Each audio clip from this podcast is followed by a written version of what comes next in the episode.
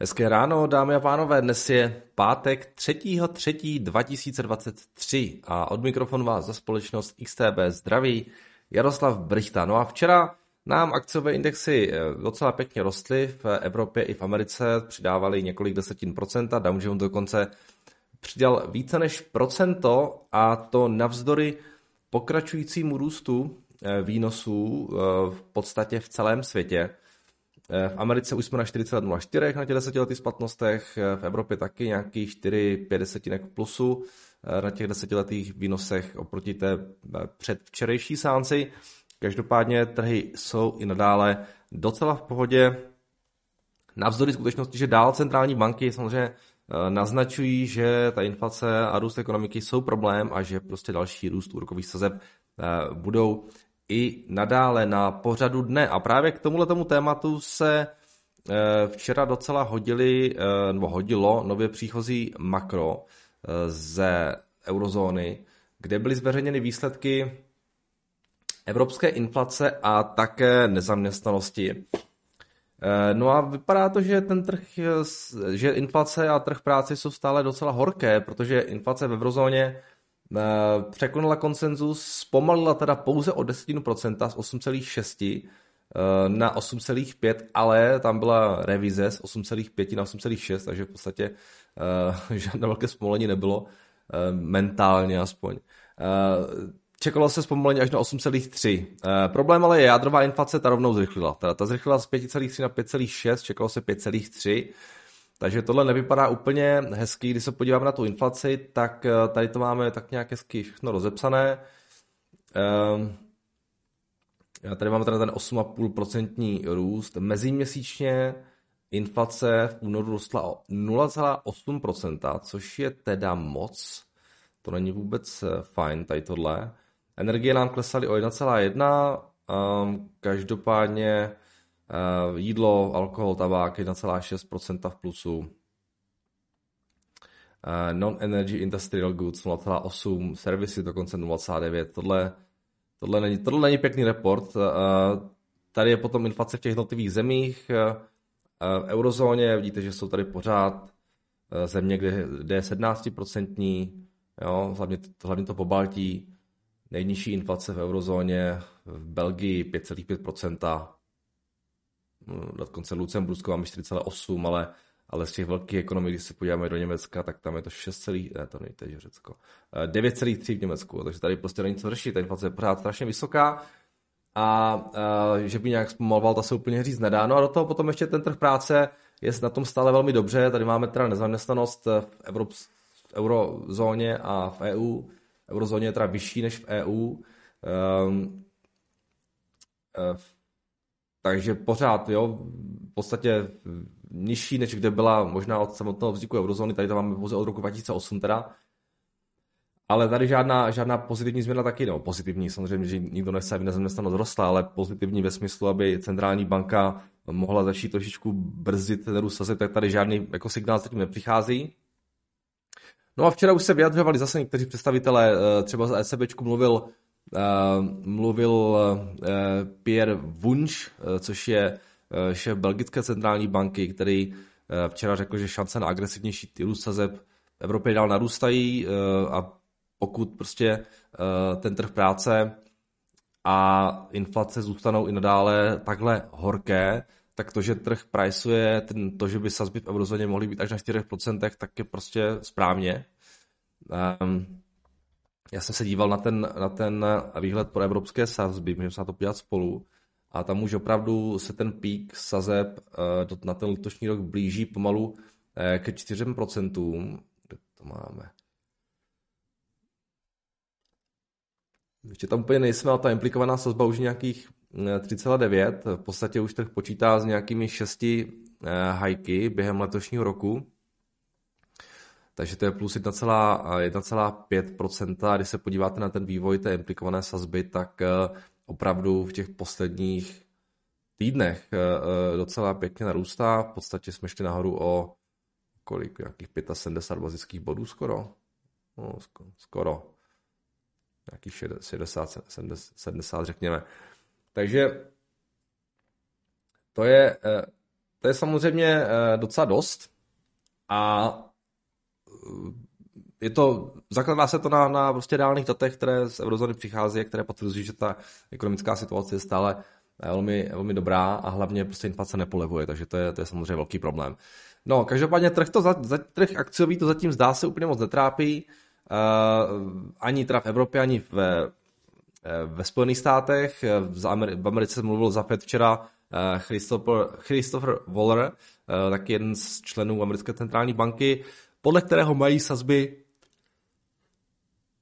vlastně růst minimálně na tu úroveň 5,1 až 5,4% ale pokud by trh práce a inflace zůstaly i nadále takhle horké, tak bude podporovat ještě větší zvýšení. Takže další z takových těch lehkých signálů, eh, že to klidně může jít ještě trošku výš, pokud ty data prostě budou vypadat i nadále tak, jak zatím vypadají.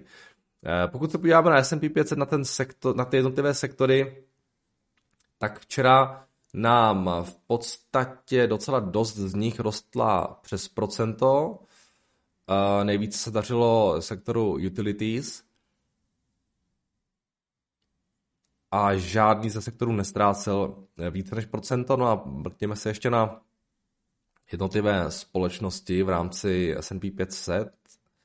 No a tady máme třeba Salesforce plus 11%, tomu se ještě dostaneme za chvilku. Tesla včera minus 5,8%. A co tam máme dál, pak jsou tam nějaké firmy, které jako do těch 2-3% rostly Adobe, Next Era Energy, tady je 3,4%, eh, Intel se včera trošku zvednul, AMD taky nějaké 2,7%, takže eh, docela pěkné růsty v podstatě na většině eh, těch větších titulů. Tesla teda znovu zklamání po tom Investors Day, který teda prý úplně nenadchl, já jsem se to, já jsem se to nedíval. Takže tohle k těm jednotlivým společnostem. No, já jsem tady nakousl uh, včera, uh, měl jsem tady dotaz na ty, na ty adjusted EBITDA věci.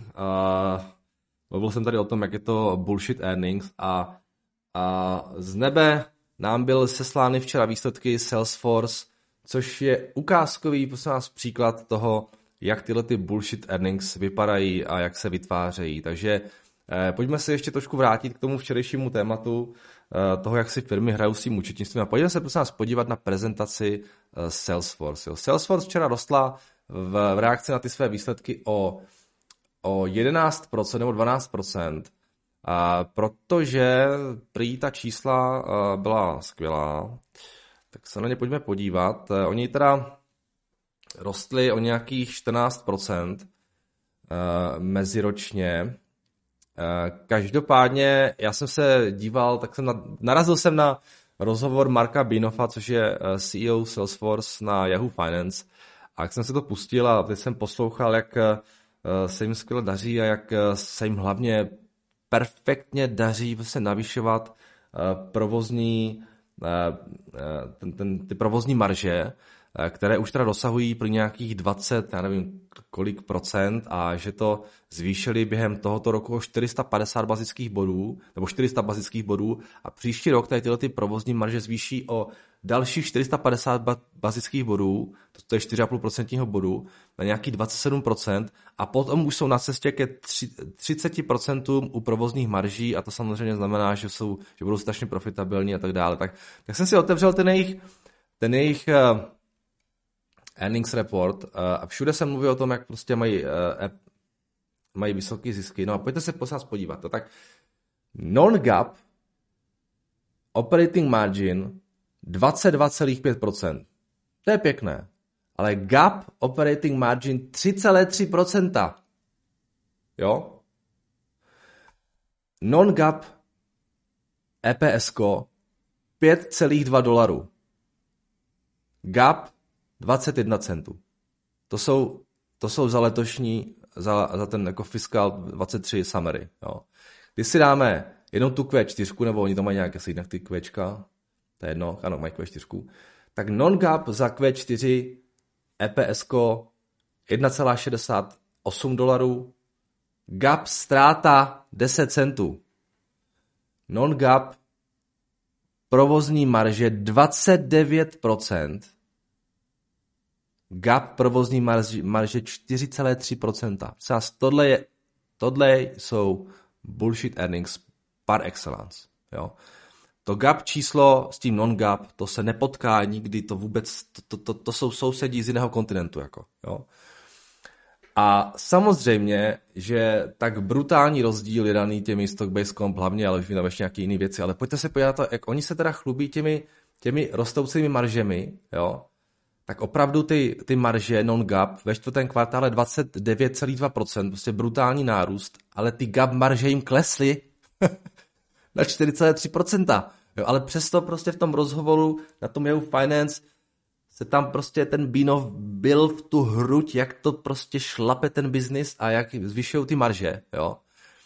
A když si dáme tu, když si dáme tu úplně poslední slide tady a podíváme se na tu reconciliation, jo, tak zjistíme, kde je samozřejmě problém. Prostě, uh, uh, jo, ten, ten uh, když si dáme ten fiskál 2023, teda ten těch posledních 12 měsíců, tak gap income je 1 miliarda, ale k tomu si přištěte ještě 1,9 miliardy amortizace uh, intangibles, potom k tomu přihoďte ještě 32 miliardy stock-based comp a pak k tomu přihoďte ještě, ještě 800 milionů restructuring charges a z jedné miliardy máte najednou non-gap income from operation 7 miliard dolarů. Jo. Úžasné. Takže tohleto, takhle, takhle se jim daří zvyšovat, zvyšovat uh, ty provozní marže a samozřejmě já jsem dostal skvělý nápad já, kdybych byl CEO Salesforce, tak já budu ještě lepší než je Mark Binov, protože já bych úplně zrušil mzdy a všem bych začal platit jenom ve stock-based compensation. Jenom bych začal rozdávat zaměstnancům akcie. Jo. A kdybych já vedl Salesforce, tak pode mnou by ty non-gap provozní marže byly kolem 90%, prosím vás. A income from operation by bylo třikrát větší, než mají teď. Takže prostě nějakých 20 miliard. Jo. Bohužel nejsem CEO Salesforce a proto Salesforce reagovala včera na ty earnings pouze o 12%. Pode mnou by rostly třeba 50%, 30%. Takže bohužel, no, tak možná nějaký návrh pro akcionáře Salesforce, ale tohle to je hrůza, jo, co ty firmy dělají s číslama a je naprostá hrůza, že prostě finanční reportéři na tady těchto těch CNBC, Yahoo Finance a tak dále jim to žerou. Jo? Prostě ten reportér ho tam chválil a jak to dělají, že tak strašně jim rostou ty marže. Jo?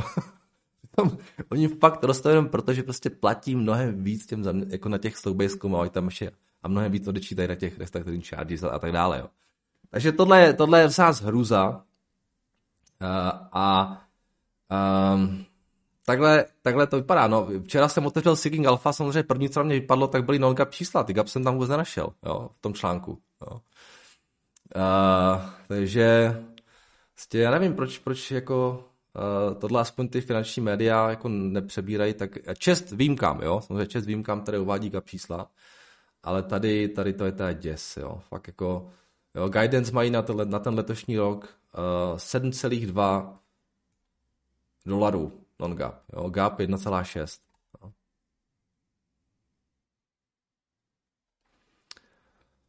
No. hrůza. No a ještě jsem tak poslouchal, díval jsem se na to, co tam bylo dál na tom Salesforce, uh, tak uh, já nevím, já to Binofa moc nemusím, abych řekl pravdu, jo. Uh, uh, mě to taky strašný jako rozteskávač té společnosti. Uh, ale tak uh, včera na tom earnings callu uh, samozřejmě se slovíčko AI eh, spalo, kam to jenom šlo. A oni mají, podržte se, oni mají svůj vlastní uh, oni, mají, oni mají svou vlastní verzi, verzi chat GPT a ta jich se jmenuje Einstein GPT.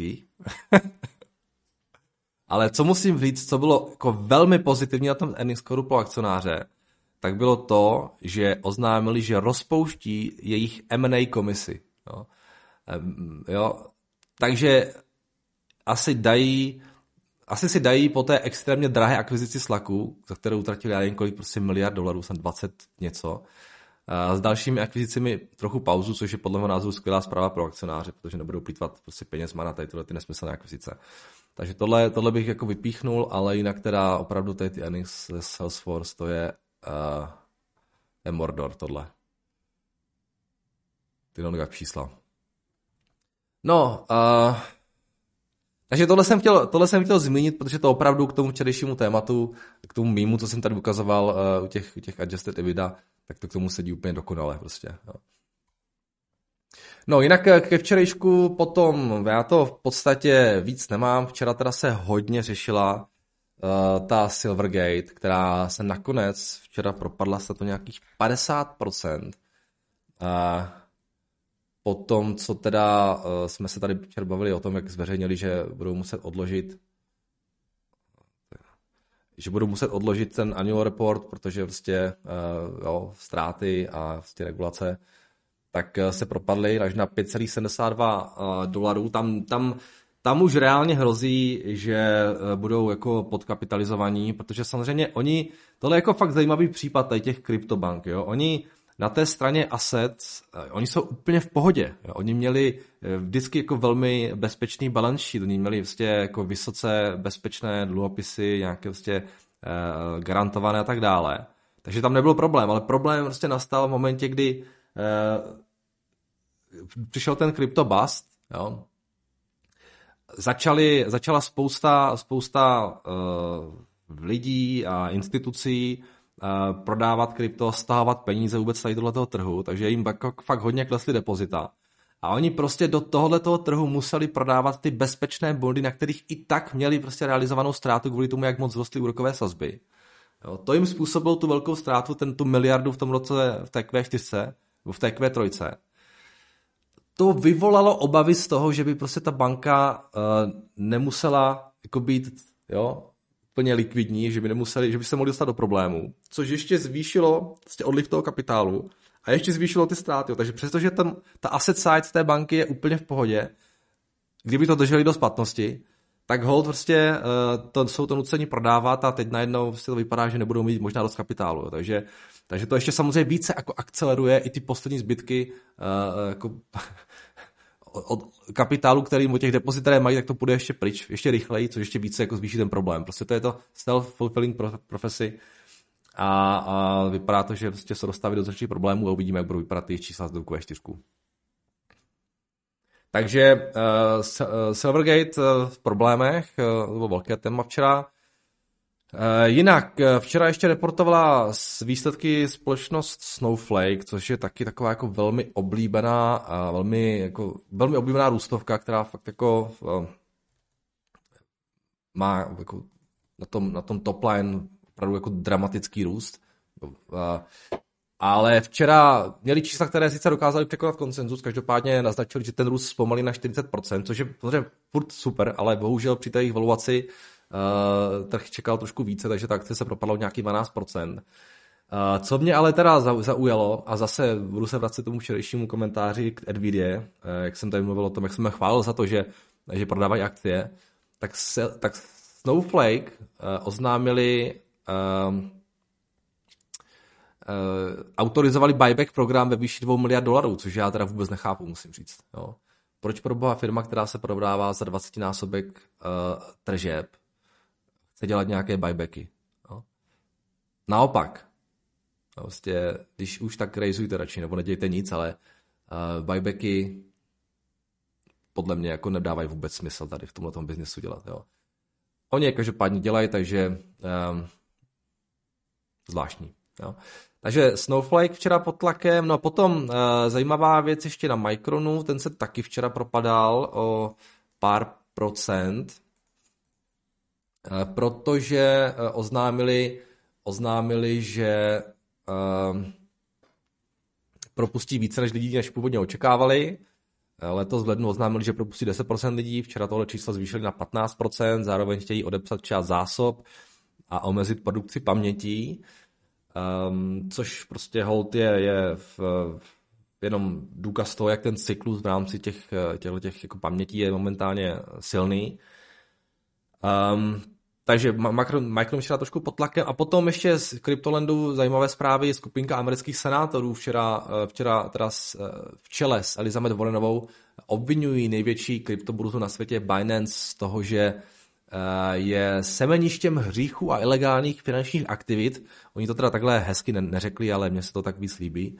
No každopádně mají podezření, že Binance dělá různé shady věci a proto po ní chtějí vlastně, aby poskytly informace o své bilanci od roku 2017, o tom, kolik mají amerických účtů nebo měli amerických účtů od stejného roku. A taky by rádi viděli kopii jejich eh, AML procedur. Jo. Odpovědi by chtěli mít do 16. března, Binance prý bude spolupracovat, tak uvidíme, eh, co se zajímavého dozvíme. No, jinak teda, eh, tohle je asi tak všechno, co jsem si tak pro vás připravil. Když se podíváme dnes ráno na futures, tak situace vypadá normálně podstatě stagnujeme, držíme ty včerejší close ceny, v Evropě trošičku rosteme. A pokud se podíváme ještě na Xstation, tak eh, včera na FX taky, řekl bych, relativně klídek, euro zase trošičku ztrácí, eh, dostalo se zpět k té hranici 1.6, 1.06. Eh, Libra včera lehce pod tlakem, nic zásadního, tady už máme nějaký jako jak se to nějak odráží podezřele z těch 1,92. Eh, A další měny v podstatě včera taky relativně v klidu, tady žádné velké pohyby nebyly. Kačka se nám včera odrazila docela dost, nad, nad 22 dolarů za, za uh, 22, 22 korun za dolar a zlato nějaký 1839, stříbro 20 a 90 centů, ropa teda nějaký 78, to se pořád drží. A krypto nám trošku klesá dnes ráno. Včera se to ku podivu drželo během té uh, Silvergate ságy, ale dnes ráno stalo se tam něco? Dáme se na Coindesk ještě.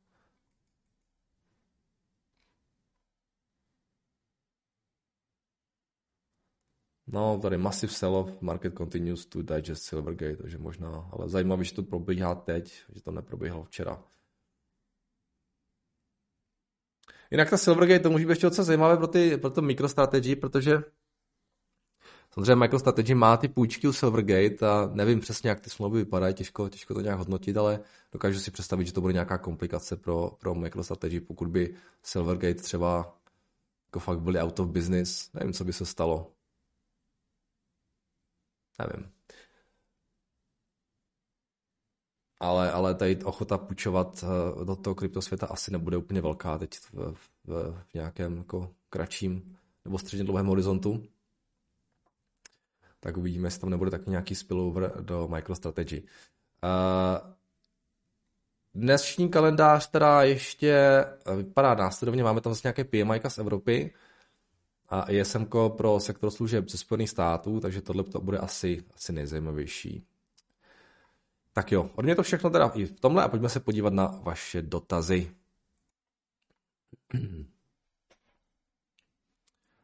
Tak, co si myslíme o ukrajinských bondech? Desetiletý byly na 12%, radši splatnost ještě víc, můžeš na to mrknout. Uh, ukrajinské bondy, no tak výnos je samozřejmě vysoký, protože je tam válka, takže to je, tam je to jako jednoduché. Um, Stejně se to asi nedá nějak rozumně nakoupit, takže to v podstatě moc neřeším. Tady ještě píšete nějaké typy na, na ty převody. Měny.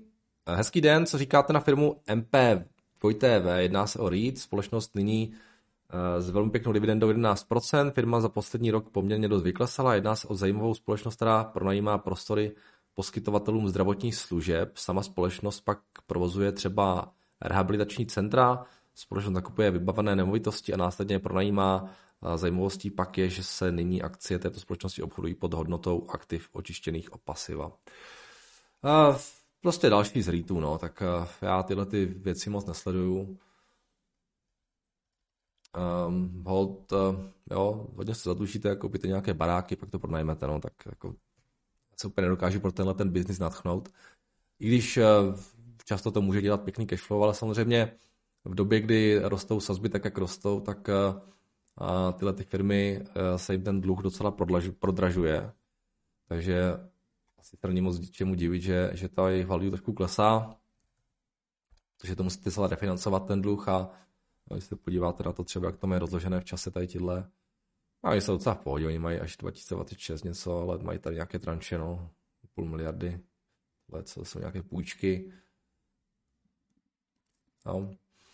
A bacha na to, když máte nějaké rity, aby nebyly fakt jako hodně, hodně vepředu eh, s tím financováním, ale jestli tam jsou, tak pravděpodobně ta cena akcie to, to, o, tom, o tom něco říká.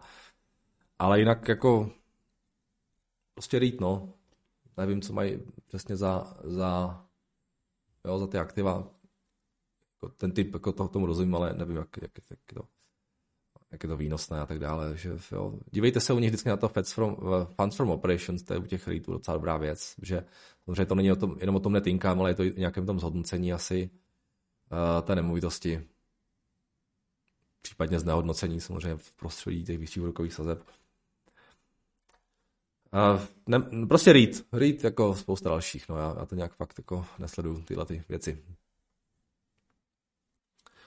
Tak, uh, zdravím Merdo, tvůj názor na Berkshire byl skvělý. Opět si nám připomněl, že hodnota je to, co kupujeme a cena je taková, jakou zaplatíme. Tvoje nadsázka nám připomněla to nejdůležitější, o co v investování jde a měli bychom si to připomínat každé, pokaždé, když něco na trhu nakupujeme.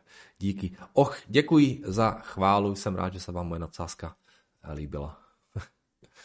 Tak proč jsou výnosy polských dluhopisů vyšší jako výnosy českých? Ano, míra inflace je rovnaká, měna je samostatná, Polsko, zloté, čero, koruna, ale veřejný dluh krajiny Polska je takhle 10% vyšší jako veřejný dluh ČR. Veřejný dluh ČR je aktuálně 43% HDP a veřejný dluh Polska je nějakých 52%. Eh, teda riziko nesplacení dluhu ze strany ČR je nižší než riziko nesplacení dluhopisů z Polska, eh, proto je na polský dluhopisů výnosová přirážka v porovnání s výnosmi dluhopisů ČR. A mimochodem rozdíl není 2,5, jak si včera myslel, ale jenom 1,6. A no jasně, 1,6, no. Já jsem říkal 2,5, tak to jsem asi po ránu mi mozek zase nefungoval. Samozřejmě ten rozdíl 1,6, no. Uh, to tež jako u akcí, kdybys měl půjčit peníze firmě, která má poměr debt market, uh, jasně, jasně, jasně, rozumím. Uh, Marku, uh, 10% na, na, tom, na tom veřejném dluhu v podstatě není zase tak velký rozdíl. Navíc Česko ani Polsko na ten svůj dluh nedefaultne, jo, to vám garantuju, protože samozřejmě se tisknou peníze, takže Česko ani Polsko nikdy na svůj, jako, jo, tam žádný jako default event nebude, pokud se bavíme o těch českých a polských dluhopisech.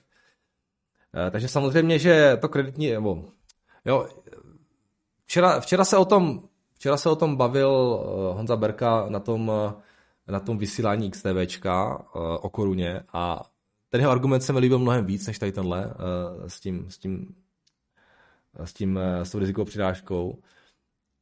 Ve smyslu, že na té koruně je vlastně je vlastně bez riziko, nebo ta šance na nějaké výrazné oslabení koruny je mnohem menší než v případě Polska, protože ČNB má tak obrovské devizové rezervy a navíc už taky intervenovala. Takže tohle, když, když už, tak tohle beru víc. Jo, tohle je dobrý.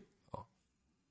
Jo, protože vlastně vy, pokud nakupujete české bondy, tak e, a jste zahraniční nějaká jako instituce, tak e, máte větší garanci toho, že na tom neproděláte skrz to kluzové riziko než na těch polských bondech. A tohle se mi líbí, tohle je dobrý argument. Já jsem původně Eh, ještě večer, mě to moc nepřesvědčilo ten argument, protože ty, ty přece jenom ty intervence se dělaly už, eh, nebo ten, ten spread tam byl už dřív, než se začaly dělat ty intervence, ale pak jsem si vlastně ještě uvědomil, a Honzo, jestli mě posloucháš, tak eh, nakonec ti dávám víc zapravdu, než jsem včera psal v tom chatu. Pak jsem si uvědomil, že vlastně ty devizové rezervy, že to není o těch intervencích jenom, ale je to o té výši devizových rezerv, které byly vysoké už, už jsou vysoké samozřejmě dlouhé roky a už, už před těmi intervencemi bylo jasné, že pokud by ta koruna nějak výrazně oslabovala, tak ta černá bude dělat intervence. Takže možná, že to ve finále skutečně o tom, o tom kurzovém riziku, jak naznačil Honza, a o tom, že vlastně ty investory si jsou více jistí, že ta kačka nebude moc oslabovat. No, takže spíše než tady to kreditní bych, bych, bych šel po tom kurzovém, jo? že tam je prostě ten bezrizikový uh, trade na té short koruně. Jo? Tohle, tohle je dobrý argument. Takže tady k tomuhle se přikláním, no. Jo, ten rozdíl v tom veřejném dluhu tam je, ale prostě to je, to je fakt málo, jako 10% nic není. Při, obě dvě ty země mají docela nízký zadlužení. Ukažte schválně, pojďme se podívat tam tak pro zajímavost, dám jak to je, EC, ECFC, to je, myslím, ta funkce. Když tam dáme Polsko, On jako možná ve finále bude důležitější ten schodek toho, toho, veři, toho, toho státního rozpočtu, než ten ta výše toho dluhu momentálně. A jako mě jako věřitele, mě jako držitele dluhopisů mnohem víc než rating té, té, to, té země a než to, jaký mají moment, jestli mají o 10% vyšší veřejný dluh, zajímá to, jaký je tam výhled pro inflaci. Jo. Protože jestli něco ohrozuje moje investici v korunách anebo ve zlotých, tak to není to, že vlastně dluh je 40-50%, ale to, že eh, by tam byla dlouhou dobu vyšší inflace. To je ta věc, která mě jako investora znepakuje. Takže CPI jako výhled pro Polska je 13, já to, já to otevřu vedle sebe. ECFC. Dáme tam Česko. Czech Republic. Tak. Takže CPI jako výhled je nějakých 9, 3, 2. A v Polsku 13, 6, 3. Takže tady máme taky už trošku odpověď, jo. Vidíte, že ten výhled pro tu inflaci v tom Polsku je vyšší než v Česku. Z nějakého důvodu. A tohle podle mě bude ten hlavní důvod. Jo? Takže teď jsme se asi dobrali k tomu hlavnímu důvodu, proč, proč eh, ty výnosy jsou nižší v Česku. Jinak ten eh, schodek uh, current account deficit je 4,43 a 1,9. Tady, tady moc velký rozdíl s tím Polskem není. A ten fiscal budget deficit je v Polsku 3,5, 5,3, 3,5. Česku 4,9, 4,9, 4, 3. OK. Největší rozdíl podle mě bude ta inflace asi, no. A potom ten bezrizikový trade, a asi to bude ten důvod, proč tam ten rozdíl těch 150 vodických bonů, no. Dobrý, asi jsme se tomu nějak dobrali. Tak, jdeme dál.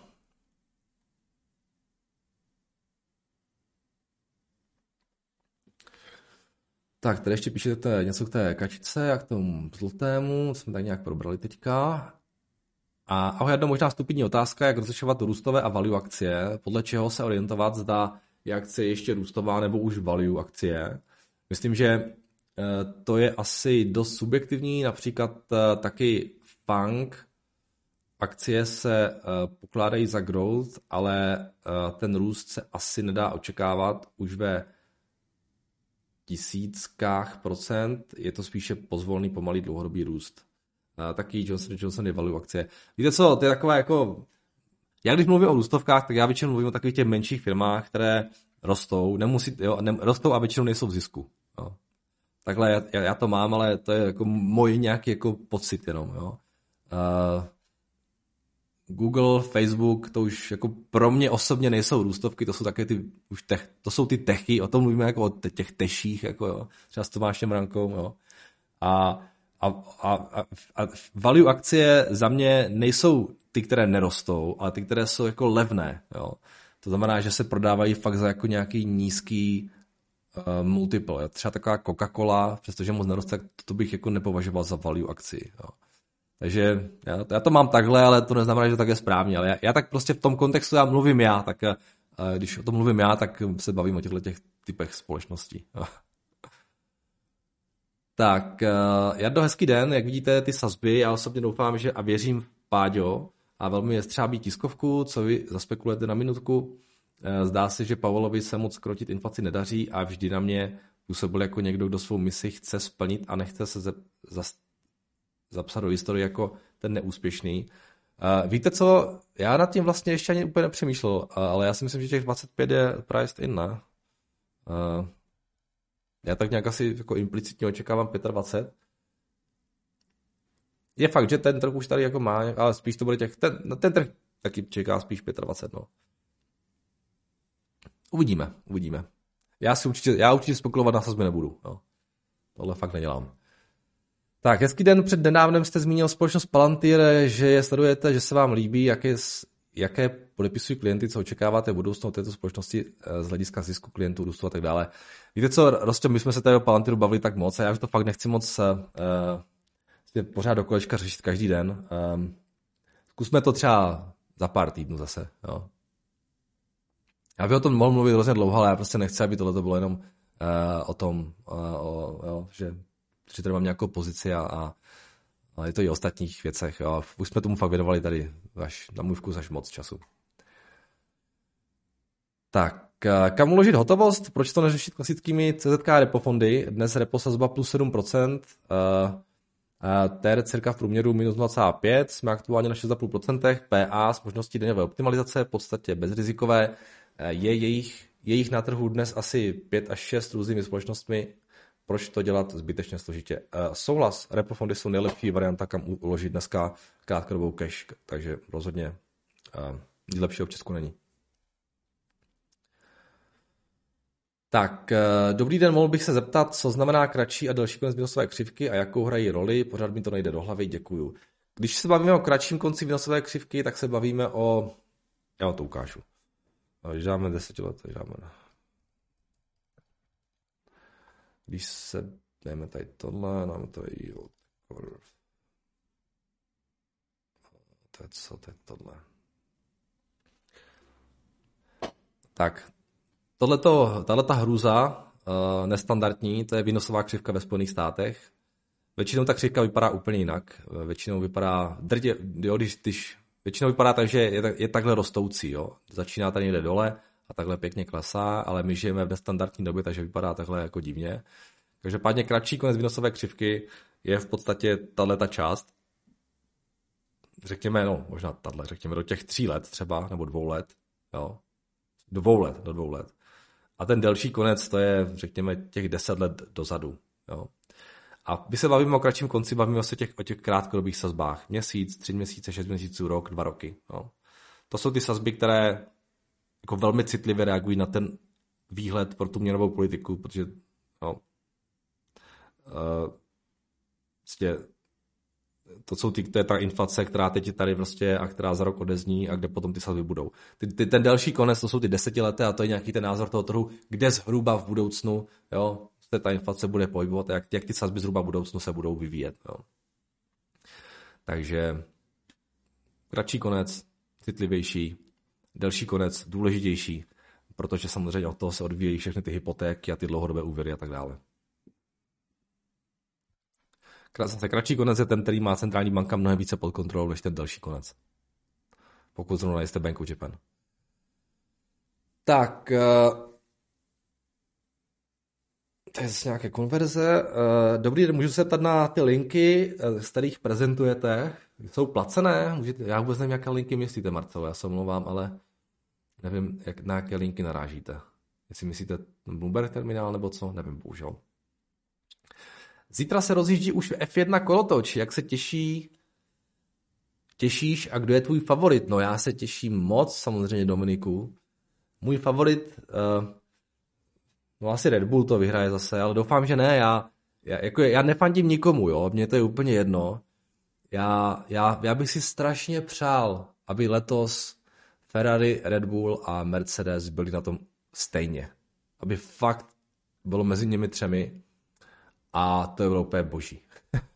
doufám, že doufám, že to Mercedes trošku uh, zlepšil a Ferrari taky teda. Red Bull vypadá, že bude zase silný, takže to by bylo skvělé. Ať, je, ať jsou tři týmy vepředu a celý ten midfield ať je spolu, jo, a budu úplně happy.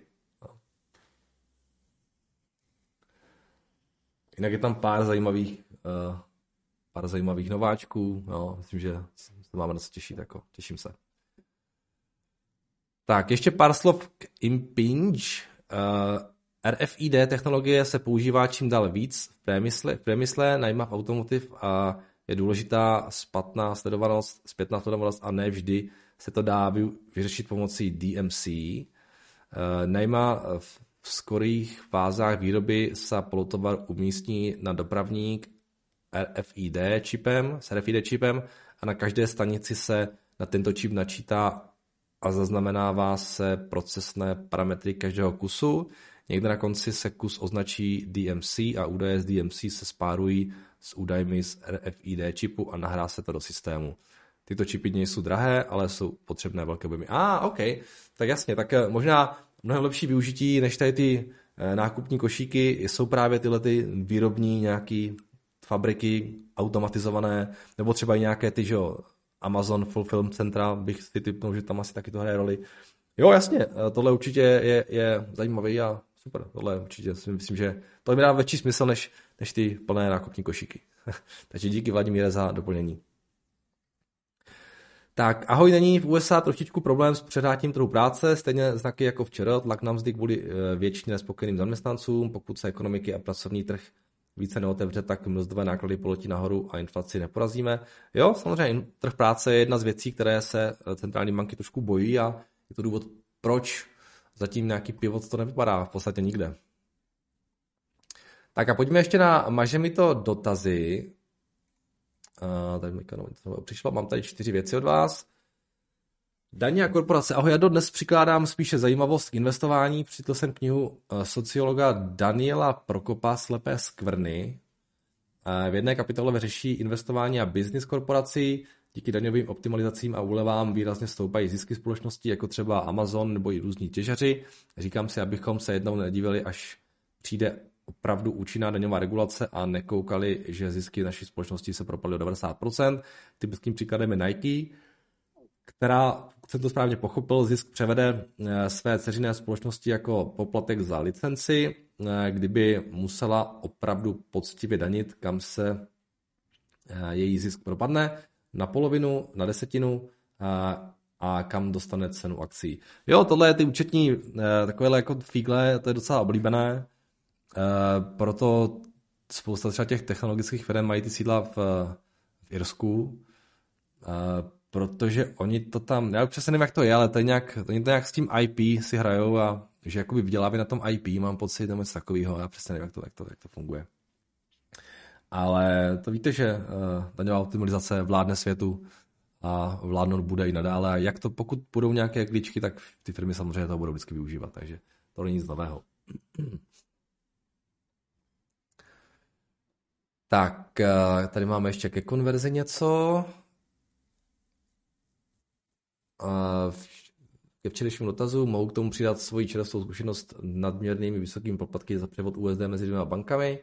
A z dolarového účtu Airbank jsem poslal řádově 2000 dolarů na sběrný dolarový účet XTB v bance Unicredit, zatímco A si transparentně neúčtoval poplatek za odchozí platbu v ekvivalentu 100 kč do XTB dorazil dalších, o dalších 46 dolarů méně, prý kvůli poplatkům korespondenčním bankám a podle všeho je to okrádačka naprosto normální, i tato graška normální.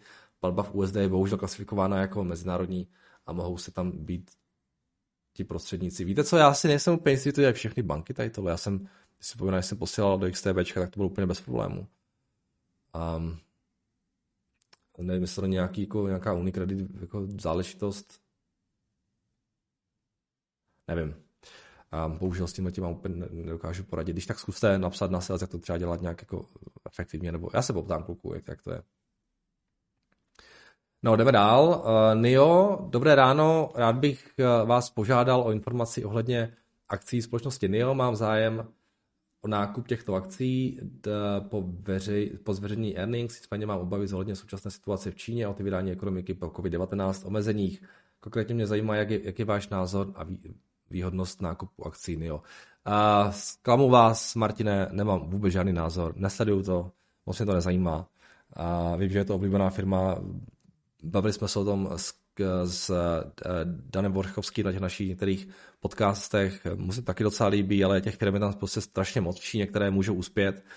Víš třeba BYD je tam velmi silné. A jestli to bude NIO, nebo jestli to bude BYD, nebo nějaké další firma, já to prostě nejsem schopný zhodnotit, takže já se tomuhle tomu segmentu úplně vyhýbám a v podstatě se o něj ani moc nezajímám, takže bohužel nejsem úplně ten správný člověk, na koho se s tím tím dotazem obracet.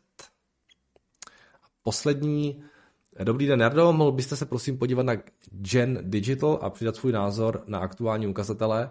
Firma vznikla po fúzi Norton LifeLock s Avastem a aktuálně se snaží realizovat slibované úspory z rozsahu, mimo jiné snižování počtu zaměstnanců, což ale krátkodobě jednorázově vzhledem k vypláceným kompenzacím vede k nárůstu nákladů. Ještě druhé, druhé, druhý byly akcie 23 uh, eh, dolarů a včera se v jeden moment dostali dokonce na 19, takže pokles o téměř 20%. Jako bývalému zaměstnance mi, zbýš, mi zbyly ještě nějaké RSUs a měl jsem v plánu raději přehodit do široce diverzifikovaného ETF, nicméně se mi teď úplně nechce prodávat na dně. Samozřejmě otázka, jestli se nebude kopat ještě hlouběji. Uh, typuju, že aktuálně akcie vyklesala zejména kvůli změně náhledu trhu na vývoj úrokových sazeb. Firma má i kvůli nákladům na akvizici Avastu nemalý dluh. Uh, myslíte si při zběžném pohledu na čísla, že může mít v dohledné době firma reálně problém s financováním a může ohrozit, a může ohrozit například nařízení akcionářů, anebo je podle vás fundament dobrý a dříve nebo později, až začnou klesat sazby, by se cena snad měla zase zas, zotavit. Díky moc a přeji pěkný den. My jsme tady ty avasty a tak dále když si řešili, já jsem se o tom bavil, že moc nechápu eh, ten jejich mode. Um, a když jsem se, když jsem se bavil, mám pocit, eh, když jsem se bavil s jedním ze zaměstnanců Avastu a ptal jsem se na to, jestli jestli fakt jako a já už nevím přesně, jak ta diskuze probíhala, tak už je to dávno. Ale můj, můj vždycky můj takový sentiment byl jako určitě tomu, že ten, ten vás v podstatě není vůbec potřeba. A nebo tady tyhle, ty, jo, ve světě, kdy máte prostě Microsoft, který vás chrání a tak dále. A to jsme tady řešili, vyřešili víckrát, to je jedno. A pojďme se podívat teda, jak se jmenuje ta, ta nová společnost. Gen Digital.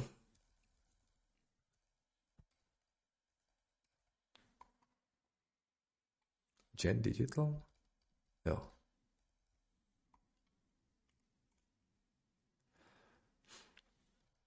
Takže tohle jsou oni, jo. Jo, cyber security.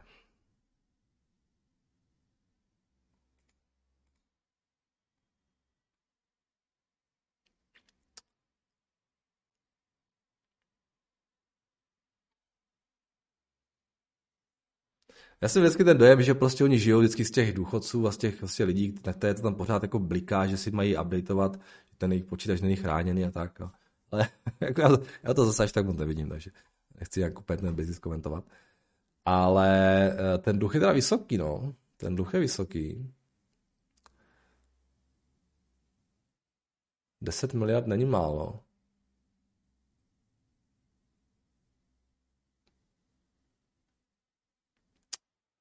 Nějakou miliardu by měli letos dělat na free cash flow.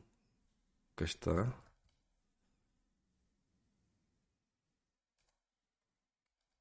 Máte nějaké dluhopisy jejich?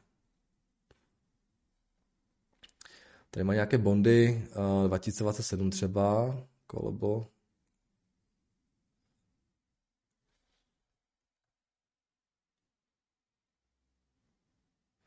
7% výnos, no to se ještě asi docela dá, to bych čekal, že to bude horší.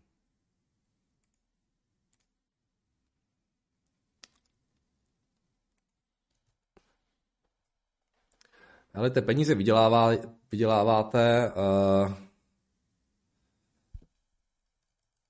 ty dluhopisy máte dobře, dobře na ty splatnosti, takže v podstatě dva roky, jo, to vypadá dobře, dva roky v podstatě klídek, tady nejsou žádné. Pak máte všechno v tom roce 2027 v podstatě v nějakých půjčkách. Hm, to asi v pohodě. Teďka ještě otázka, jestli třeba z toho spousta věcí není, není v leasing nebo něco takového, ukažte. Hmm. Short term debt, nějaký tohle.